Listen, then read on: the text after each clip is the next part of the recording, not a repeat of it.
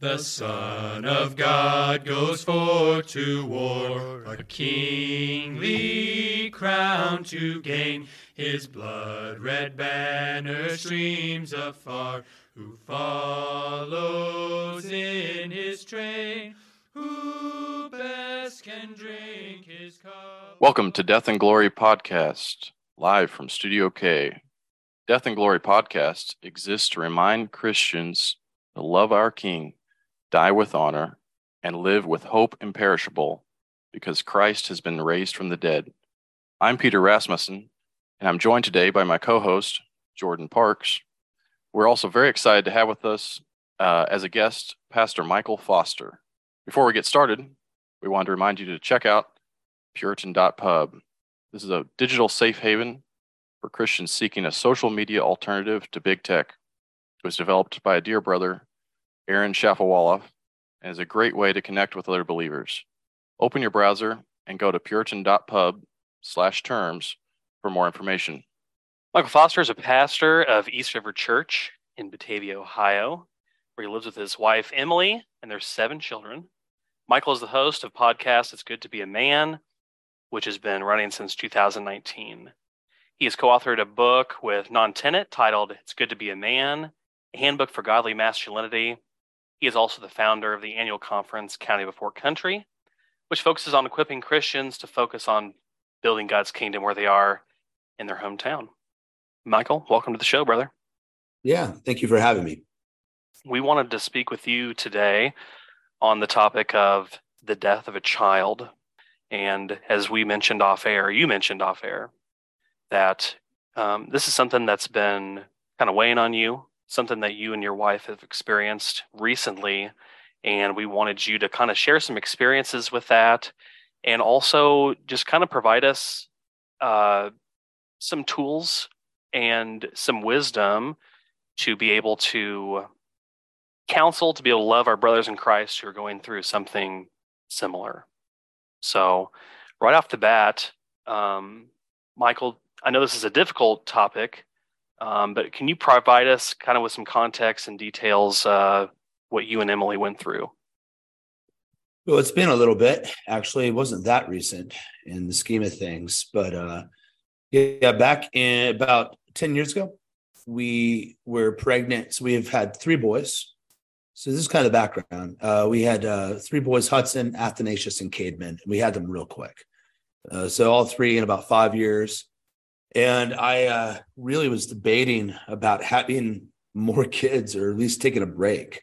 Uh, they just happen so much. And as a man, you feel the obligation to provide and take care. We wanted Emily to be able to stay at home, and kind of got stuck in that whole contraceptive debate, whether it's okay or, or whatever. And I was looking for every way to justify it. And I, at the time, I ended up kind of landing like, no, God opens and closes the womb. You can't do anything to stop it, whatever. Trust the Lord, you know? And uh, so then we um, we get pregnant, and it's finally a girl. And we never thought we were going to have a girl because of my seventeen cousins. There's like four girls and thirteen boys. So it's just, oh, wow. Our, yeah. Foster swimmers are masculine swimmers. Um, so we uh, so we were blown away. We never thought that was going to happen. So we named her Nicaea Leanne, Nicaea after the, the place of the Council of Nicaea and the Nicene Creed. And Leanne, after my, my grandmother, that played a pretty major role in, in raising me for a portion of my life. Um, we did our first three kids as home births. And so we had a midwife, uh, Gay Venegas, and she was coming over to do a standard checkup right before uh, we, we were like right at the due date. It was like the due date. And she came over. We're getting ready to head over to um, to the Monroe County Fair. I was living in Bloomington, Indiana at that time. And the Doppler wasn't, you know, picking up anything. Usually you hear that, that you know, sound. Um, and there was nothing. And um, it was one of those things where, like, everything's normal. You're rushing around, trying to get the kids dressed because I got to be at work at four. So we've got like a couple hours to sneak over to the fair and ride rides. And and then my wife's on the couch with uh, our uh, our midwife, and there's nothing there. Now, um, in retrospect, I can read Gay's eyes and say she she, she knew, but um, we thought perhaps the Doppler was broken. But Emily is like super concerned. So everything kind of stops. And uh, through th- jump in the van, through the kids in the van, drive over to the pediatrician where they have a uh, better equipment other than just a little Doppler, like handheld Doppler. And so when we get there, the baby is in fact dead. Um, Nicaea died, uh, which was crazy because the night before, I can I can clearly remember, you know, feeling her kick me. You know how mm. you sleep with a pregnant wife, you can sometimes see the hands push out of their belly. It's like super weird. Um, but I can remember her kicking me. So sometime in the evening, she died. Um, her heart just stopped. So um, this is a shock to us because I used to always jo- joke about my wife's like womb of iron or something. We just I look at it the wrong way, she'd get pregnant, and uh, and we had had pretty good pregnancies, um, and except for a little bump with our firstborn son, uh, really good labors as well. So uh, so yeah, it was it was overwhelming. It was a shocking, you know, it was a punch to the gut. And uh, so I I went outside, cried for a moment, and then kind of got myself together because now we've got a lot of really hard decisions to make, and life has just like changed uh, immediately. So we hand the kids off to our good friends uh, back then, the Chastains, and they take the boys. And Emily and I, uh, you basically have to choose at the point whether to carry the baby till the baby comes out of your body or to go ahead and, um, you know, induce, right? I thought the idea of carrying a dead body inside your body is it was a, it's horrific, right? It's very mm. horrific. Like even a baby being inside of a dead woman uh, or a woman having a dead baby inside of her. Those ideas, uh, they're so ca- counter-natural, right? Very upsetting. So we decided what would be best would be to uh, go ahead and induce. And so we go, we schedule that. Uh, then I can remember outside being, uh, I was thinking of the clouds when they're kind of perfectly broken up and round, that they look like buffalo on uh, like the Great Plains. Like you guys are out in the Kansas City area, you get out there, you know, towards Goodland, Kansas, past Salina, whatever, off seventy highway. It's just yep. flat, right? And then you can see the clouds and they're just perfect. And the sky was blue, no rain, sunshine, and clouds kind of just decking the sky. It was like a beautiful day, completely at odds with what's going on. When, when, when something like that happens, you want it to be sad. You want it to rain. You want there to be thunder. You want there to be gray skies. Um, it just felt so, so wrong. Um, So, uh, so then uh, we, our pastors come over, pray for us, read a psalm with us, and then we uh, prepare, have the the appointment for the later that day to induce. We uh, we're going up to the pediatrics. Uh, so Em's very pre- very pregnant looking, right? Because she she is pregnant, and uh, as we're getting ready to go on the uh, elevator to go up to the to labor delivery, the uh, the person says, congratulations, mm-hmm. right? Because she thinks we're going up to have a baby. So we go up there, and uh, so she takes uh, Pitocin, and it, it starts moving things ahead. And there's nurses in there and, uh, that were, uh, they were pretty good. They're a little weird. But so eventually the uh, Nicaea comes out, and uh, I had a like gasp uh, because there's this little baby that's perfect, like nothing. She was white, white as paper, and covered in blood. We realize now there probably was a placenta abruption, probably. Um, it's really hard to say. This almost happened again with my youngest son, and Emily almost bled to death with our sixth kid, and uh, well, it's technically our seventh, if you if you're counting Nicaea. And uh, and so it, it seems like that was kind of the same thing happening again, but we caught it in time. But um, so here's this baby that looks just like my wife, right? You see it, see it in her face, but covered in blood, perfect in every way, but dead. And she was alive twenty-four hours ago, not anymore though. And you don't know why. I remember when the nurses asked me if I was okay, and uh, I just thought, "Are you an idiot?" No, right? And uh, so then Emily, they wrapped up the baby and Emily held her. And I really struggled with the idea of holding her. I was just like, it was so much, right? And uh, so I can remember Emily holding her and me looking outside the window at this guy smoking a cigarette by his car, by his truck. And just thinking like, what's going on at the hospital, right? Like, is someone having a heart surgery that he cares about? Hmm. Does he have someone dying here? Is he out there at his truck thinking all the thoughts I'm thinking? He doesn't know I'm watching him from the fourth floor thinking like, this is bizarre and real. I remember before we had the baby, we were watching um, this show where people buy things on Craigslist and flip it and they try to make more money. It's very, you know, surreal in a sense, like these moments you have. And movies are very dramatic, right? Um, but it's the uh, the mundaneness around it makes it even kind of more intense and, and horrific. Yeah. Um, because everything's normal except for this totally not normal thing that's going on. So then um, she's born and um, we have to decide if we're going to do an autopsy or not. If we do an autopsy, it's going to really delay the ability to have uh, a burial, a funeral relatively quick. And we had some family members who were only going to be in town so long.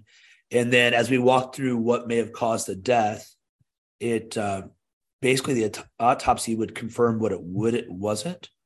It, like without it, like rule, rule out a bunch of things, but it wouldn't definitively tell us. So I uh, decide not to do the autopsy. We agree, Emily and I agree to, to not do the autopsy and to move ahead with the, uh, with a funeral that week. Um, the uh, funeral home was uh, paid, gave us the grave and the little tiny uh, uh, casket free, which is, wow. is it happens a lot actually in a lot of places. They're very, very sweet and sensitive people. They did a very good job. And um, so then uh, I, I remember uh, laying the body, Emily laying the body down on top of the cart where they usually put the babies and have the light and are checking them out. And they rolled her out of the room, man, you know, and that was that. Probably one of the biggest regrets I have looking back on this is that I did not, I didn't let my children see the body. Mm. And I think that was just out of our grief that we were just trying to move forward somehow. And then, um, but that it's hard to come to terms with someone dying without seeing them. It it really is important to see the dead body if you can. One reason is because it doesn't look human. And in a sense, it isn't in the full sense anymore, right? The spirit is departed. And anytime you see a guy's dead body, it looks like a different person almost, right? Like something's not right.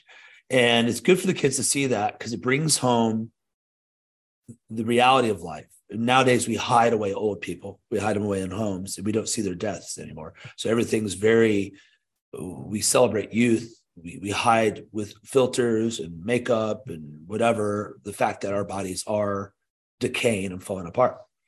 So I wish I'd done that for uh, the, the boys, but I didn't. And you kind of learn because you want to remove. I wouldn't do cremation. Um, cremation is not in line with scripture at all. Uh, people do it sometimes because it's the cheapest way to do it. Sure. Um, they think it's environmental. I would urge anyone that's thinking about it just to study scripture on your own. I don't want to lay any heavy burden on someone, but literally everyone's always buried in scripture. And the only time we see someone not buried is uh, they talk about basically desecrating bodies and burning bones or whatever, how this was a, a terrible sin and a pagan thing to do. Um, so it's just, it's in line with the resurrection. So that's something you need to kind of think through. And as a Christian, we should actually have a doctrine of burial, a better doctrine of death, but we don't. Um, it's not a fun thing to talk about. So anyhow, um, we go home. Uh, Well, we go pick up the kids uh, from our friend's house. I think we were there for a night. Yeah, we were. I slept on the couch. I slept on this little tiny, you know, I'm six foot one. And it's like this little miserable, cheap IKEA like couch thing in the room. Yeah, you kind of like yeah. You wake up and like you got like you know your your, your back's all sore. And so then uh, we go and we pick up the kids and held them, and we all cried together. It was it was it was interesting, you know. So then that would have been Hudson would have been six, Atha would have been four, and Cademan would have been two in July. Yeah, maybe one year older than that. Um, but they all knew, like they all felt the loss, what had ha- had happened. And uh, so that that's kind of what set up set up a lot of interesting things that I never saw covered in a book. Mm-hmm. Like I, I didn't Like, I hate how people use the word trauma, and it's clearly used to to kind of push forward a victim ideology, but there is clearly such thing as psychological trauma that does weird things to your body. Sure. Like, that's that's real. No one warned us about, um, ha- about that. Uh, they probably didn't know. And uh, and then we didn't know that there were people that would come around to help you and other people that would come around in a sort of parasitical nature. And we can talk about that more if you like. But that's kind of, that sets it all up. That's how it all went down. Yeah. How did that affect your, you, your family going like long term? Well, I remember after we found out that she was dead and we dropped the kids off, I was driving in the, the van with Emily. And I said, you know, I guess we get to decide if we're really Christians or not right now. Hmm. And it was, it's always funny how people question God when bad things happen. Why do you think Jesus dying on the cross and resurrecting is good news? The world is a bad place. You mm-hmm. didn't know. This is news to you that there's death everywhere. Oh, but I mean, that's other people. And it happens to me. Why, God? It's going to happen to everybody. Everyone, you know, someone, I remember someone said to me, Uh, you, you know, you get, you don't always react the way you should after an event like this, but someone said, I just can't imagine what that was like. And I said to them, I said, well, give it time, right? Give it time.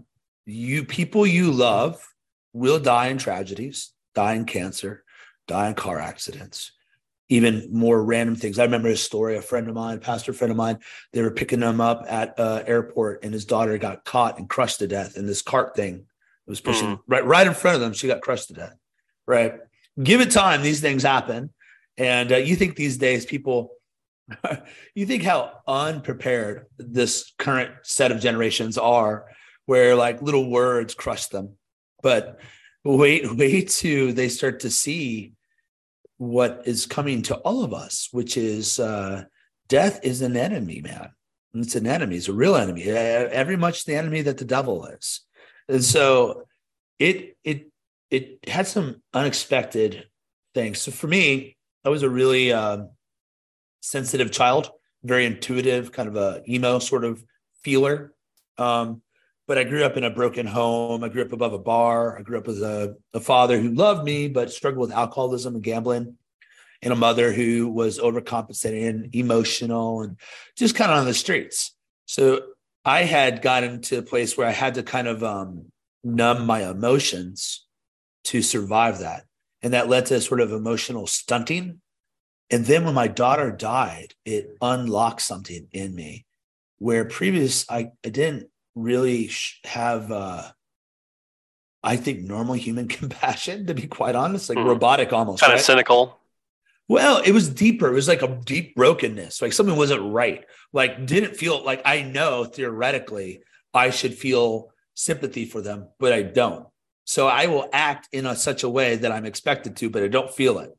After my daughter died, um, I couldn't watch movies anymore. Yeah. I, I couldn't watch anything. And so what I told people is like every anytime you've had your eyes dilated, right? Suddenly your pupils are wide and all the light comes in. Well, it was like I had been emotionally dilated, and now um, I could I could really identify and feel people. And what movies are, I think a lot of people are addicted to movies because basically, if you take dramatic lights and music and add it to anything, you can evoke emotional experiences. So a lot of people are going to movies because they can't feel anymore, right? They need like that. They need that that jolt. They love to feel alive again. They love to feel emotions. They say it's wonder, but it's not just wonder. It's it's just feelings, period. And Well, when your eyes are open and when you feel that's too much, I don't need fake pain. I got real pain. I don't need any of that. I got so much. And it ended up changing me as a person, being much more sensitive and, and kind of reclaiming some of that intuitiveness around people and be able to identify with it. And I, I, I felt guilty that you feel all this weird survivor's guilt. I felt guilty that it took the death of my daughter to make me emotionally normal or well. Yeah. The Lord, the Lord, the Lord's kind. He uses terrible things in unexpected ways. So that that's that happened to me. I kind of came alive emotionally. My wife was exceedingly numb and distant, and uh, for the first couple of weeks, acted bizarre. And she uh, she kept thinking she, if she could figure out when the baby died or how the baby died, that the baby would no longer be dead. It was like she's stuck in a mental time loop. So she's trying to, if she can solve this puzzle in her head, the child will still be alive. And I remember talking to her. I'm like, she's dead. And it was like realizing you're talking to someone who has had some sort of break with reality, right? And that trauma, I hear people talking like about biblical counseling and all this stuff. Well, you just need scripture. I don't disagree, man. I don't disagree. I'm with you. But I can tell that you're naive about life. You haven't gone through some of this, because I can remember I, I was just actually writing a chapter for the book that we're trying to finish. And I was at a Kohl's buying a uh, a tie for work. And I don't know what did it. I just started crying. Mm. And I stuck my head, stuck my head in the clothes. Like, I didn't know, sir, are you okay?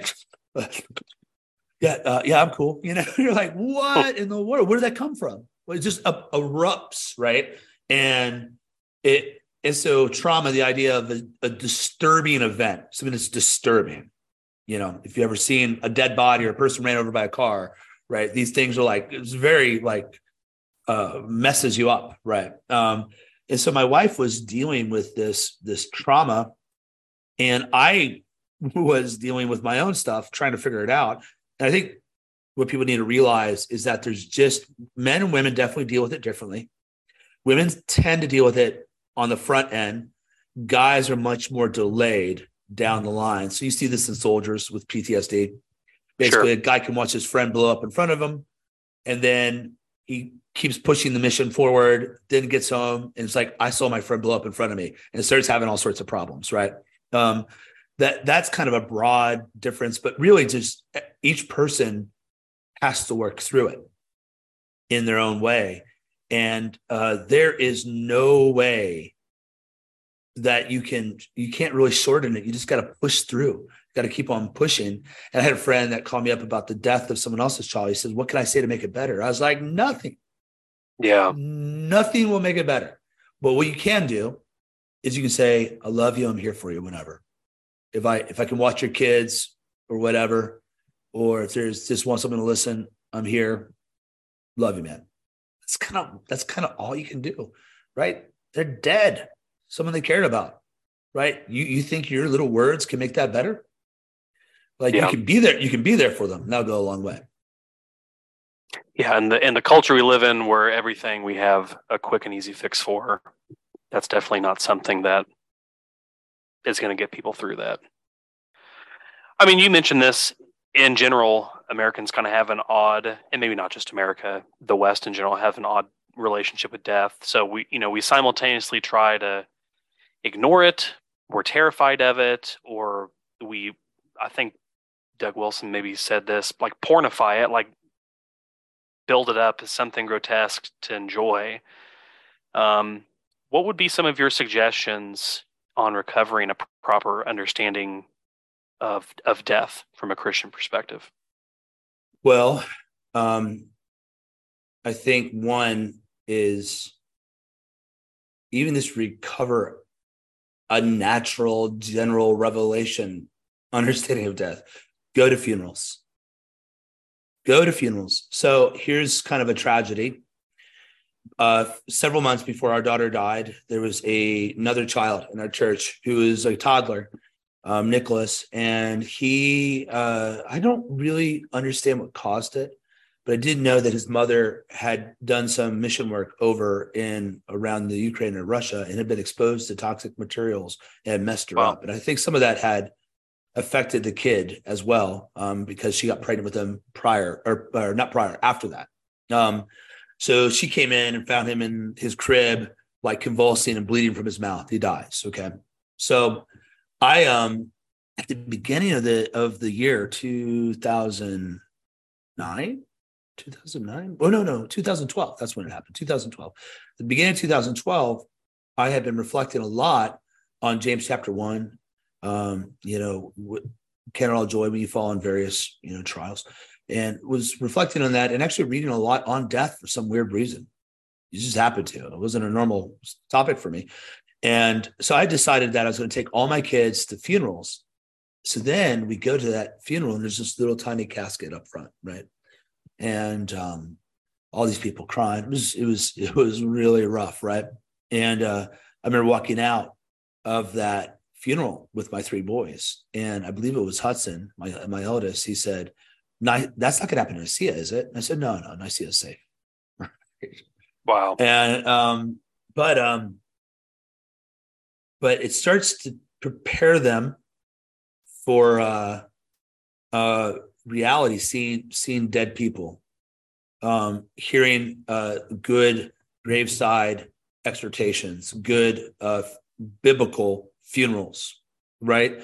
Like, it's not a celebration of life. We are mourning death. Now, it's not, we don't mourn without hope, right? Amen. There's hope of re- resurrection. There's all that. But death, that the, the whole celebration of life is a cope, right? It's like a whole way to not deal with it. Um, and people need to deal with it. So I think one way is honestly start going to funerals, um, and that that'll go a long way. It especially helps when there are funerals of believers with good, faithful pastors that are going to actually do the funeral in a Christian way. And sadly, those are not as common as we'd like to see them.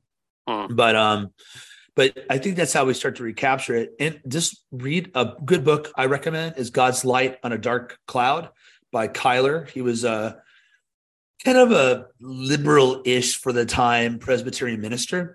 Uh, kind of ran with like Lyman Beecher and those guys in the eighteen hundreds. Are a little bit of pulpiteers, but that particular book is actually really good. Cuyler, C U Y L E R, God's Light on a Dark Cloud. Fantastic book, very short. You can read it, a little artsy, but I think when you're going through that, that's a helpful thing to read. Uh, the problem with so many of the books on death is they're long.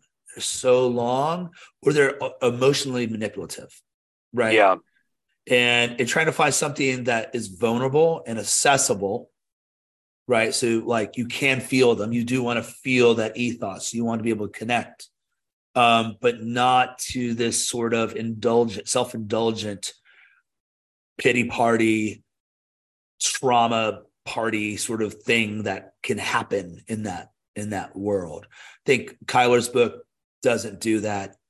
Um, I think reading sermons on First Corinthians fifteen, mm. uh, you know, the resurrection, thinking about death, that that those are some places to start. Great.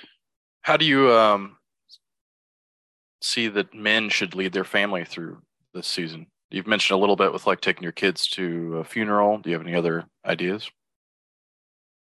Yeah. Um, so when you, when you have something like this happen, so I was really involved in the, the life of the church we were at at that time, as was my wife.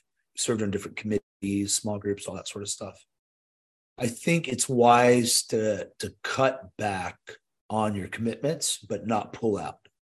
What okay. you're gonna you're gonna want to do one of two things. You're gonna want to like basically throw yourself into all those commitments so you don't have to think about it anymore. That's not really good. And you're gonna pull if you pull out, you can kind of just go down a dark, dark place. And so the um what you got to do is kind of stay in the life of the church, but pull out for a time. Then I think it is good to get away on some sort of vacation a couple months after the event. Um, the, the vacation may end up being miserable. It might be. Okay. But um, it the change in scenery will often uh, cause you to start processing things, because that's what's happening. It's like, it's almost like chewing food or digesting. You're like processing what happened to you, and you, yeah. a, a change in scenery can help dislodge that. The other thing is uh, anytime something like a child dies, it, uh, it can result in a quick divorce. Um, you can start blaming each other for it. Uh, you can, or like with my wife, she was in a deep depression for nine months. It was hard. I, I remember screaming at her, saying, "You got to wake up from this. We got we got three little boys that are alive. I can't do this by myself," right? Losing my temper, and I had to apologize. But you know, it was hard, man. It was hard. It's uh, and so I think you have to decide that you're going to pull together and and love one another and sympathize, because it, it it'll either pull you tighter together or pull you apart. But I haven't seen it in the lives of anyone I know not do one of those two things. Sure. Um, And so I think you have to decide, uh, you really have to back off uh, of some of your commitments and, and spend more quality time with your family um, through that season. And it doesn't need to always be talking about it. That's, it's more about just creating some space. The other thing that you have to do as a man is you have to protect your family. And so I wrote some blog posts on this. And it's probably one of the first things I've ever had truly go viral. Um, and uh, it was crazy. Like we had, I got like a thousand emails, and people somehow, uh, I don't know how they got our address, but all these gift cards poured in and sweet, very sweet notes. Um, hmm. It was uh, really amazing. But as I tried to answer the emails, I remember this one really stuck out to me where the woman was very sweet. She linked to a blog post, and she had lost a son to a motorcycle accident, as I recall. It was like it was like twenty or something. And she uh, said, "I still go to his grave every day." And I was like, huh, that's pretty intense. Then I looked, and she had a picture of the grave on her blog. And this guy had died like eighteen years ago. Wow. That is not good. That's not healthy. So then we had this woman um, that took interest in my wife. She too had lost a child. Um, she meant well. But she um, she was drawn to the the commonality of the trauma and and all that. And she herself, we Emily and I like to talk about the valley. So it's this metaphor. Uh, and when you get down deep in the valley, you can only see the light creeping over the mountains. If you creep your like squint your eyes, when you're down in the valley, you find people who set up camp there. And they know everything about the darkness of the valley, right? They wrote songs about it. They think about it a lot. They, they and, and so when you're in the darkness, you're like, this is a new place. Like, oh yeah, here's, let me describe to you the darkness. And at first it seems like these are um, co-travelers. But then you slowly realize that some of these people in the valley are traveling to nowhere. Hmm. They they want to co-visit. They're set up camp. They have set up camp in the valley, exactly. Um, and then... Uh, And they want you to stay there with them because they want they want fellowship. It's not, it doesn't have to be like super evil intentions. It's that I wish life worked that way, but life is much more subconscious, you realize over time. And so this woman was trying to keep my wife there. And she would call and talk to my wife and like, oh, I feel like you should be, I'm gushing to you and you should be opening up more to me because it just happened to you. And Emma was like, what we decided is that It apparently it's not Churchill. I don't know who really said it, but when you're going through hell, keep going, right? Mm. And and we said, you know what, this sucks. We're gonna be real about our pain. We're just gonna lean into it. We're gonna find our way out of this place. Right? We're not gonna live here. We're not gonna lose our life. Like a child died, she's in heaven. She will never know.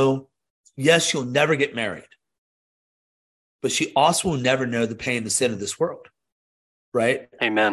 Um, and, and so you have to come to this place where you say, these people are, are, I called them drama vampires. That offended everybody when I wrote that. I'm like, hey, I had a kid die. Shut up. I get to say some of these things, but, um, but they, they, they live, they, they suck life from your drama. And, and again, they don't mean to do it. It's almost like lampreys on the side of a shark, a shark. But um, they they suck life, and then they keep you there. And uh-huh. these people, a lot of these wounded healers, oh, I've been through pain too, let me help you. They're just they're just wounded. They're not healers. And they keep you there. And that's like, you see so much of this stuff online where they are people that have been raped and want to counsel, counsel rape victims. Um, that's great if she's come to terms with that and walked through it to the other side, has a biblical view of on all those things, and and and has a view of, doesn't blame God or whatever. I remember someone telling me, I, I would understand if you're angry at God. And I'm like, I'm not angry at God, right? And and uh, well, God God uh, caused this for his glory. Well, you mean he permitted it. Okay, so he permits it, and that's supposed to bring me more comfort than he caused it. If he caused it at some level, right, um, then there's a purpose behind it. If he permits it, it's like his hands are tied or something, right? You know, and these people, they keep trying. It's almost like they want you to be mad at God because they're mad at God. But we weren't, and we didn't want to be around people that were stewing in it, and we didn't want to be mad at God. Did, did Emma get mad at God at times? She did. Did we have like dark moments? Absolutely. But we didn't want to set up camp and live there. And you have to, you have to be very careful who you let into your life in times like this. And, and as a husband, if you can get, get it together, I basically said, you can't hang out with that woman anymore. And Emma already didn't want to, but she needed permission because she thought she, she felt like obligated to be nice. But I was like, this, this is not good for us. We cannot do this. And uh, so uh, part of leading them through is backing off, spending good time together, and avoiding the drama vampires that feast on your misery. Get away from those people. And uh, yeah. And then we, we got pregnant. We got like, we had Irish twins. So uh, Nicaea. Yeah, yes, yes. And it, it was, but I'll tell you what. So you have Nicaea die in August, and then Galilee die or born in July. Um, so Galilee, we named her Galilee after the seas of Galilee that Jesus calmed, as a mm. reminder that God is sovereign. And I always tell people, like, she was a consolation, not like a consolation prize, but a comfort, right? And uh, but children aren't goldfish, right? There is no replacing uh, the loss of a child. Nothing will ever, ever make the pain go away. Mm-hmm. It will change, but it will never go away. It's kind of like that scene in Lord of the Rings where there's some scar or some wounds that never fully heal. Not this side, not this side of uh, of heaven. Uh, you will carry it. It'll change. It'll go from sharp to numb to numb to sharp. And then you'll start to find kind of a baseline, and every once in a while, some sort of event or sound or smell will pull you back to it for a moment. But uh, but the birth, and it was a scary nine months. I mean, it was scary. I remember we were scared to get pregnant because we were like, is there a genetic problem? Are we going to have another baby die? And, and then I was like, you know what? I'm sick of this. I'm sick of living in fear. Let's just go back to, if we get pregnant, we get pregnant. And then we we got pregnant like right away. Uh, actually, after a woman loses a baby, there's kind of hyper f- fertility a lot of times. Um, okay. Interesting enough. But uh, yeah, we had her. And I think one of the lessons I learned through this is that, so these days, I would not be a stickler on the contraceptive. I'd say no abortifacients, right? Nothing that kills a child. But I wouldn't get too weird about barrier method or anything like that. Uh, I would say your attitude should be where you welcome, yeah, you, you prize fruitfulness, and you guys, you and your wife work together to figure out what harvest you can bring in, right? Mm. Um, I, and I would, that would be my my counsel. Um, but what I learned is, boy, we think we have way more control than we do, because we had three babies, and I'm like, oh, I don't know if I want to have any more kids. You know, we'll just keep having kids. And she just pops them out one after another and get pregnant, and the baby dies, right? And what a rebuke to our, our pride, and to how we take uh, so many uh, complicated, difficult things for granted. We really do. And children should never be taken for granted, the gift of fertility. Amen. How many people uh, take children for granted and like, oh, I don't know if I want to have kids. And then they decide to have one kid. And then they don't get pregnant for the first several months. They start to freak out, right? Start to, uh-huh. oh no, we're infertile. What are we going to do? And, and um, it's because they take it for granted, right? And it, it's cursed. It's cursed. It's, um, it's under the fall right now, and it's difficult and it's hard. And, and so with infertility, forty percent of the time, it's the guy. forty percent of the time, it's the gal. And twenty percent of the time, who knows, right? Hmm. And same thing with some of these uh, stillbirths, some of these uh, miscarriages. You, some of it is you need to correct uh, vitamins, get better protein. There's things you can do to ensure the baby implants and, and stays uh, well. Uh, but sometimes it's just a mystery. You don't know, and it's hard. One, what advantage of a stillbirth over a miscarriage is, as a man, you see the baby, and that helps you identify with your wife. Your wife has a relationship in a miscarriage with the child that you don't. Your relationship is totally abstract and theoretical. But once you see that kid, you know, that's mine, right? And and with the stillbirth, you, you realize, you feel, you share in the loss with her. It's not identical. I mean, there's all sorts of things that no one tells us about. Her milk comes in after a stillbirth. So she's got hmm. these boobs that are like rocks, right? And super sore. And, and there's no baby there to drink. If you pump them, they'll keep producing milk. Right. So you have to find a way to, uh, to there's actually, I forget what type of leaves you put on it that actually causes it to stop doing that. It's like some sort of, I forget. It's not like lettuce. It's cabbage. I can't remember. It's something weird. I'll have to look it up somewhere. But, um, Th- those sort of things no one tells you about. No one tells you, like, you don't even think about it. Like, a woman's walking around. So, and then every baby she sees, right, kills her on the inside. Yeah. And so on Mother's Day, people always say, we should be careful about Mother's Day. We could offend those who've lost babies. Why is it sad to lose a baby? Because motherhood is a gift from God. Yes. We should celebrate that. Like, that's why we hurt, because it's good, right? It's, it's such a self-indulgent. Those are people that have set up camp in the valley and have enshrined their pain and misery and used it as a tool to beat you in submission to their emotional needs, right? It's like folks that have some sort of food allergy and they always have to bring it up, you know, to to to sort of like exercise some sort of control over you. No, no, once you've lost a child and you're in a healthy place, you're like, yeah, motherhood, motherhood is great. Fatherhood is great. We should celebrate these things because children die, right? And sometimes you can't even have kids, and uh, it's a praiseworthy thing. Um, speaking of must- mothers, how um, how do you see wives supporting and respecting their husbands and their family through like this season? I know it's it's obviously very different for men and women, and um, like you mentioned, you know, it's women will often enter kind of a season of depression. Um, I know Jordan and I have both been through miscarriages in our families, and um, like you say, it is it's very different with a miscarriage because you don't actually see um, the body. Um, And our wives probably struggled with it a lot more than we did, just because we didn't have that direct visual re- relationship there. So how do you see mothers um, supporting their husbands, supporting their families through this? I would say it's all basic stuff. Hug them. Tell him he's a good dad. Hmm.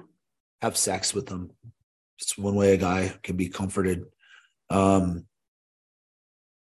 try, beware of blaming. Do not blame, even if it is his fault. Even if it is her fault. My gosh, once you say those words, they are out. And I'm not saying you can't recover, but it will not be easy. It will not be easy. Be very careful on that. You know, like, let's say, I, I think of the stories where a woman leaves the baby in the back of the car and she forgets and the kid dies of from heat, right? I mean, it's such a terrible. It's not just the baby. Yeah. It's the, it's the marriage, right? The marriage freaks you out. Um, and uh, what it would do to that, really give yourself to prayer and go somewhere and pour all those angry emotional feelings out to the Lord, process it with the Lord. Uh, the, people don't pray enough. And then pray for your husband. He uh, feels guilt as well. Uh, it's, it's very hard to realize that you can't protect your family from all things.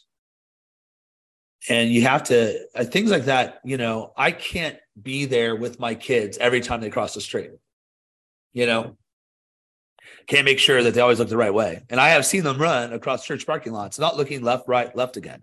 Makes you want to strangle them, right? Um, Every week. Yeah. You're like, oh my.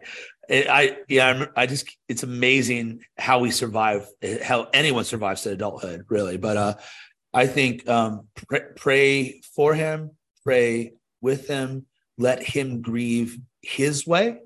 He is not you. Um, men tend to grieve quietly.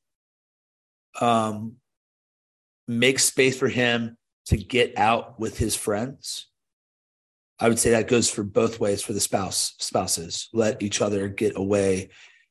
Women, the sisterhood, the brotherhood need to get out, kind of reboot. Um, guys can open up to other guys in a way that they can't to their wife. Um, vice versa is true. Uh, create some of that space. Um, comfort each other with each other's bodies, sweet words, uh, make good food.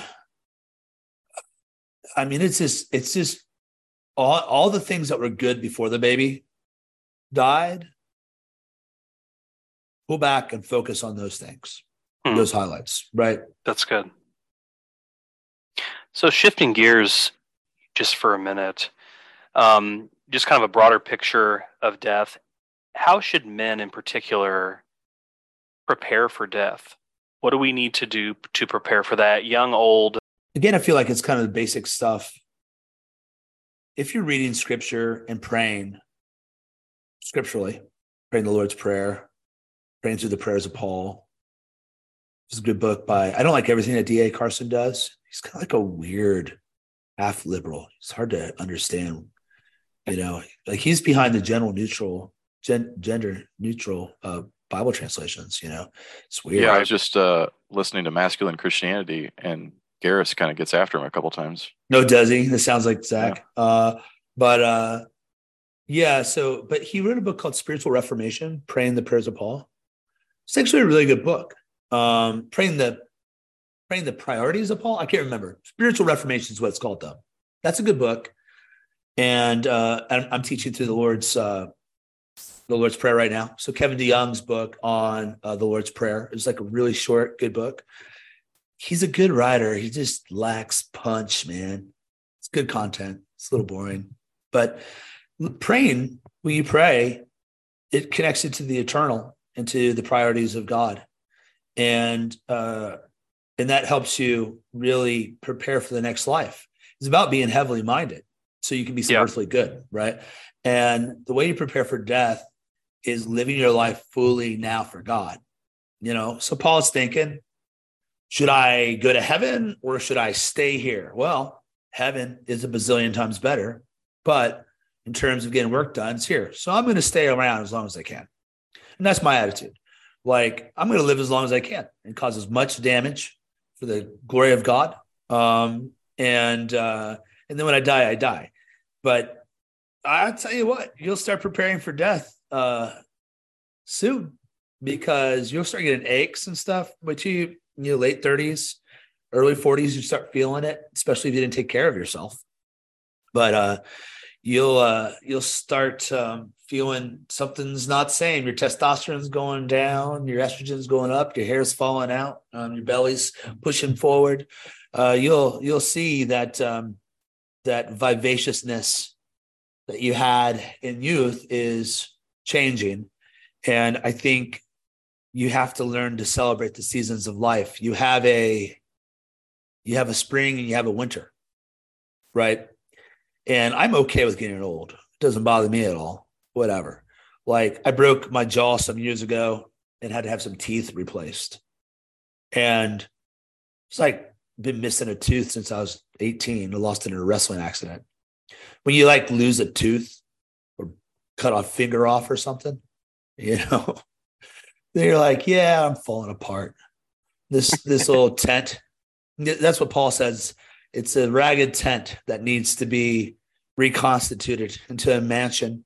And I think this reflecting on falling apart, again, going to funerals, praying, studying God's word, talking openly about death. Um, I mean, who knows? Most of us are going to die of heart disease and cancer. Sure. So that's how most of us go.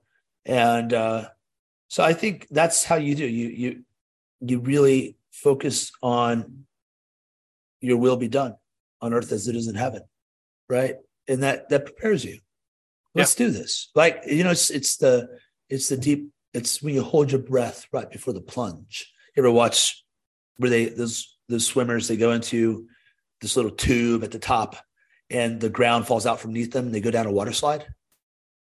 Right. They, they, it's like, it's a tube water slide and they drop straight down. Oh yeah. yeah I've seen and that. They, they sit in these things. And um, it may be that you have that moment, that breath right before we take the plunge and enter into heaven. What is that like? I just open my eyes and I'm there. Does it feel like traversing dimensions? Well, I don't know. I have no clue. But what an adventure, right? Yeah. You know, I, I went to the Grand Canyon a couple weeks ago with my family. And you get there and you're like, wow, that is a big hole. And it is, it looks fake. It looks like a green screen. Really? Even the, the pictures we took there look fake. It's like, it's so amazing. It's so otherworldly. And the Grand Canyon is good for two hours or a week, but nothing in between. Because what are you, are you, are you going to climb down to the bottom of it one day? Like, that's not with seven kids, you aren't. No, you you're can, not. You can kind of look at it for two hours. And after a while, you're like, okay, it's amazing. I got it, but it's going to just be this amazing. And I can't stare at this all the time. But I remember just thinking like, wow, what? How do I see? What does that even mean? How does it, how do you see without eyes? And what will I see? What is the glory of the Lord? Like, what does that even mean?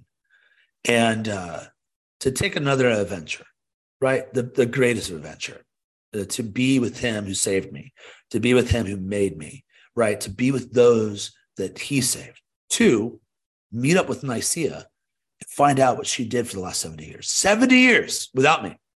She is a time, she is a, a, a human, and humans experience time. Um, who is she? What does her voice sound like? Is she, is she like the other girls?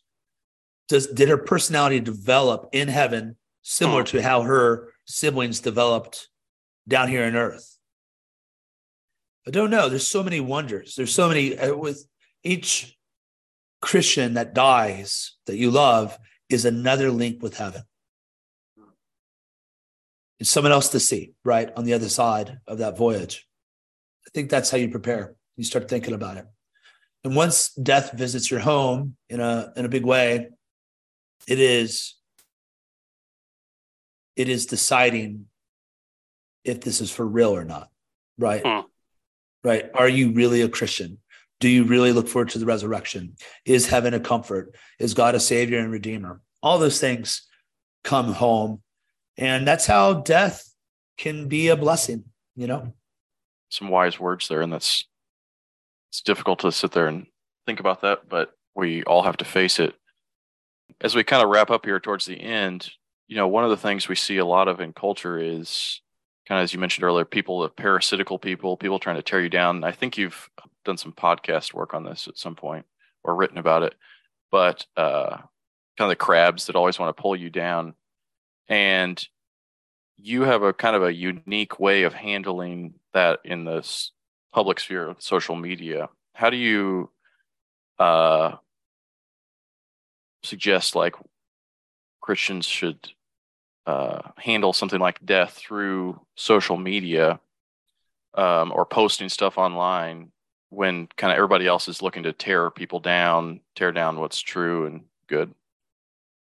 what is my unique way of treating with dealing with it? Well, you're I'm curious. I'm curious to okay. hear. From my perspective, you uh, are very careful about what you're posting. You're not out there just throwing flames, trying to like get controversy started. Like you, you yeah. don't seem like you have time to deal with controversy or, or drama, I guess is probably a better way to put it. Yeah, I don't. No, you're I not out care. stirring the pot. Yeah. So on death, um, you want to be, uh, I think of it as narcissistic vomiting and narcissistic isolating.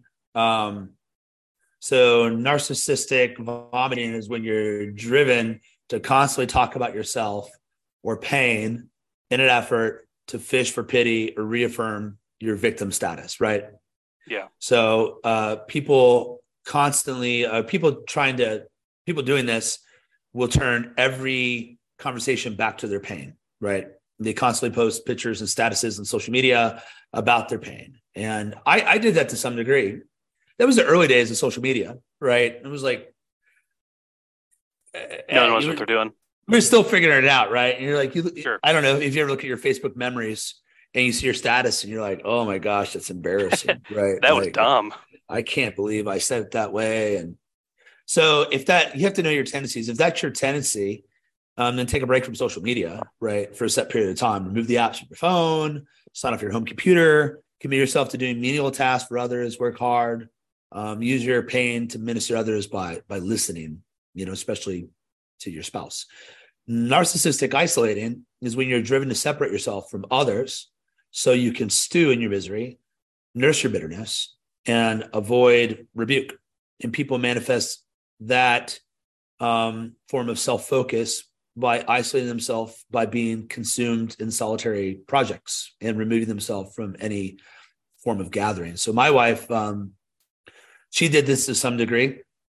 She uh, got really tied up in this, this quilt project. And like, I feel like I couldn't pull her away from it. And she was just, that's all she is. And she made these quilts for the last three kids, pardon me. And, um, and she was finished this one for Nicaea. And it was like, really, I forget some, I forget what special type of quilt it is. I'm not an expert in quilts, not a main passion point for me, but nonetheless, she, um, she worked on this quilt. And uh, if that's who you are, um, you then need to take a break from some of your projects. Um, your spouse needs to be there. You know, actually, I can send you a video that I did. I, I actually did do this, and I made a really dramatic, sad video. Um, and it, it is uh, it. We used to yeah, do send family... us a link. We'll put it in the show notes. So everyone can, uh... I'll send it. I, I'm proud of my editing abilities way back then, but I used to do these videos where I uh, um, would take all my iPhone videos and and cut them and make them all dramatic and set them to some really good music, right? And this one was, uh, oh, what is the that great band M forty-six M whatever the uh, yeah it's a anyway anyway anyway if you're you lose yourself in projects to some degree, it's okay, but you can't pull out of church. Let people know yeah. on social media from time to time how you're doing, you know, just by, you don't have to say, here's how I'm doing, right? You can share a recipe. Here's a picture of something you're working on. You know, they know you're okay. And um, and then I would say with people on social media, uh, how to deal with people on social media. It's super simple. One, who cares? It's the first who cares, right? If they're your friends, they won't act like idiots on social media repeatedly. Um, these are probably strangers that you barely right. know, and you were in some stupid group, and they friended you, and you did it, and now like you act, you have this fake relationship. So delete their comments, block them, ignore them, hide their comments, block them. You can also block them. That really helps. I block all sorts of people. And that feature exists for a reason, right? It does. People say, "I feel like you're censoring me." I am. I am censoring. That's what I'm doing. It's like I, it's I can do that. Um, I don't like hearing what you have to say. Uh, I don't. I didn't. I didn't know I was in a covenantal relationship with you. Um, and so through, through Twitter uh, or Facebook. Yeah, like just the obligations that people put on you through social media. Like, answer my question and answer it now. Uh, no, I. What do you mean? What do you think? You think I'm like sitting on my toilet here, staring at my phone? Like, I have a job, man. But I would just say, uh, be wise on what you talk about, and you know, so much of social media is look at me, look at me. Like uh, every time I see a change my mind post, I think uh, I start singing El- Eleanor Rigby, you know, oh, look at all the lonely, lonely people. people. Ba, ba, ba, ba, ba, ba, ba. Change my mind. It's like, here, come talk to me. Come argue with me. I'm so lonely. Yeah. Let's talk about something I'm passionate right now. And I'm like, how about I don't change your mind? How about I sign off? Because they're not going to change their mind. Yeah. And I get it. Some of it's all good fun, tongue in cheek, whatever. But these days, all of it seems so asinine and fake. It's like, so you, social media, you can have two ways to deal with social media. It's kind of a little bit of a rabbit trail. One, it can be about social, connecting with people. That is not what it is for me. Um, I always tell people this and they get really mad. And my wife says it's off-putting. But I tell them, I'm not your friend and I don't really care about you. I don't. I don't think about you. Just like, at least it's true, I, right? Well, the thing is, like, it's not to be mean. Like, I just don't want to. You, we, let's not redefine friendship. Friendship is is precious, right? Like, we're like virtual acquaintances that know what we know of each other is whatever we have curated on this platform, right? It is like, I always people say, "Oh, you live such an exciting life." In moments, I do. Oh, yeah, yeah. I went to SpaceX Starbase a couple weeks ago. That was bizarre. Like, I couldn't believe I did that. But um, but most days, I'm like, Cademan, did you take the trash out? Right?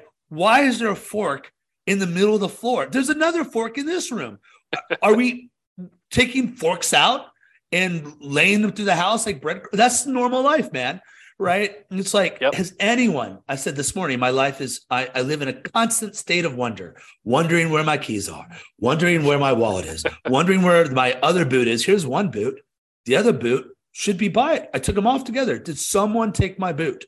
You know, that's life. Life is full of boring moments. Life is uh, like not everything's perfect or whatever. And whatever you see on social media is curated.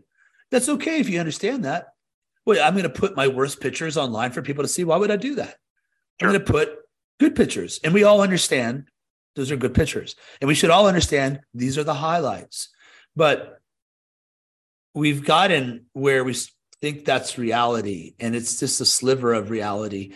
And I just tell people to just beware of what you put on there. If someone's like coming after you, don't try to change your mind.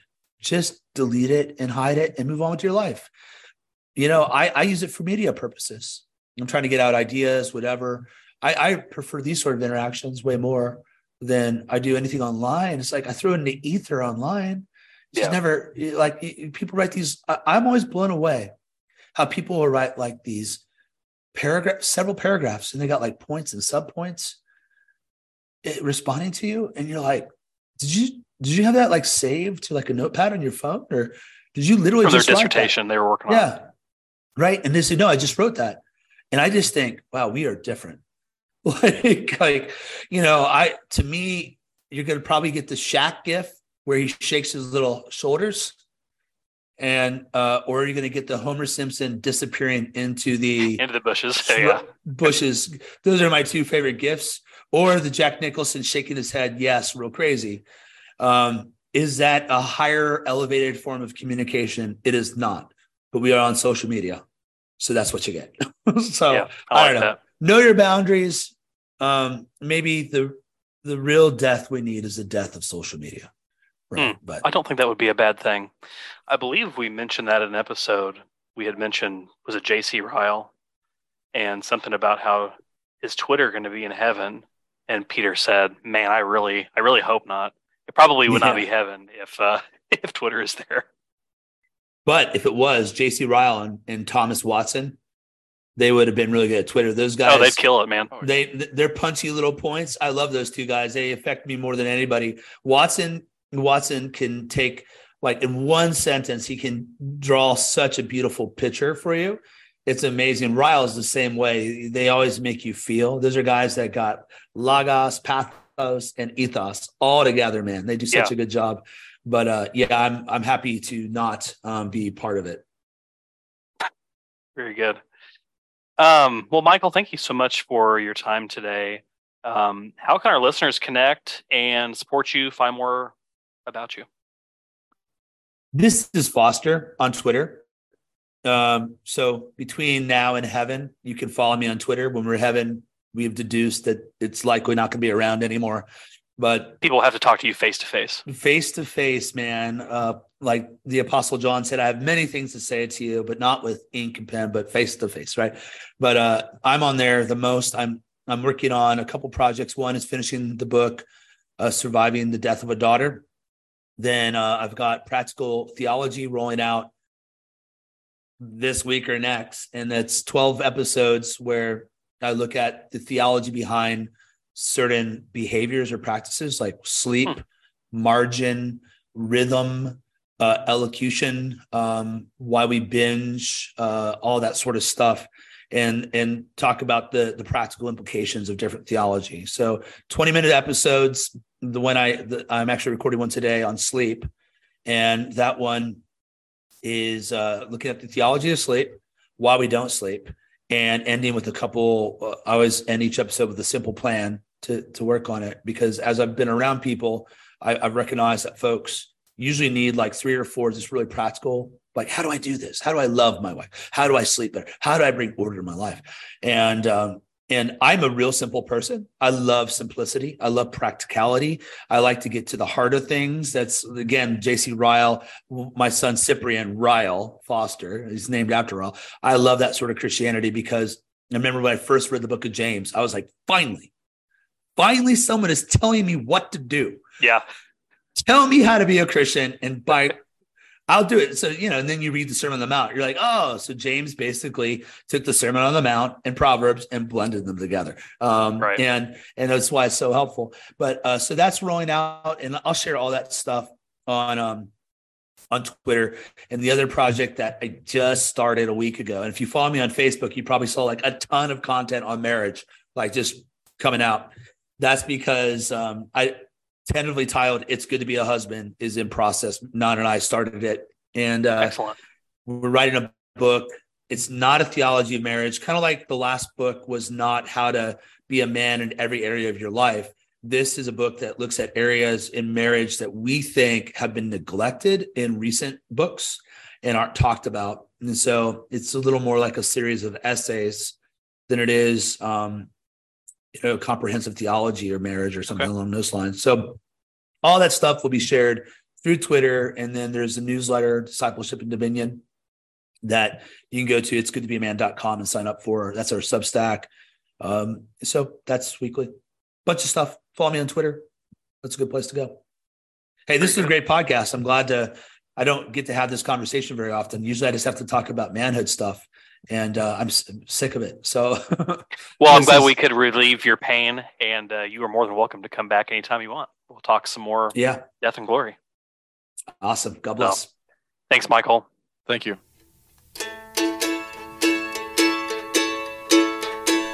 To Canaan's land, I'm on my way, where the soul of man never dies. My darkest night will turn to day, and the soul of man never dies. Dear friends, there'll be no sad farewell, there'll be no tear-dimmed nights, where all is peace and joy and love, where the soul of man never dies. There roses growing there for me, where the soul of man never dies. And I will spend eternity, where the soul of man never dies. Dear friends, there'll be no sad farewell, there'll be no tear-dimmed nights, where all is peace and joy and love, where the soul of man never dies.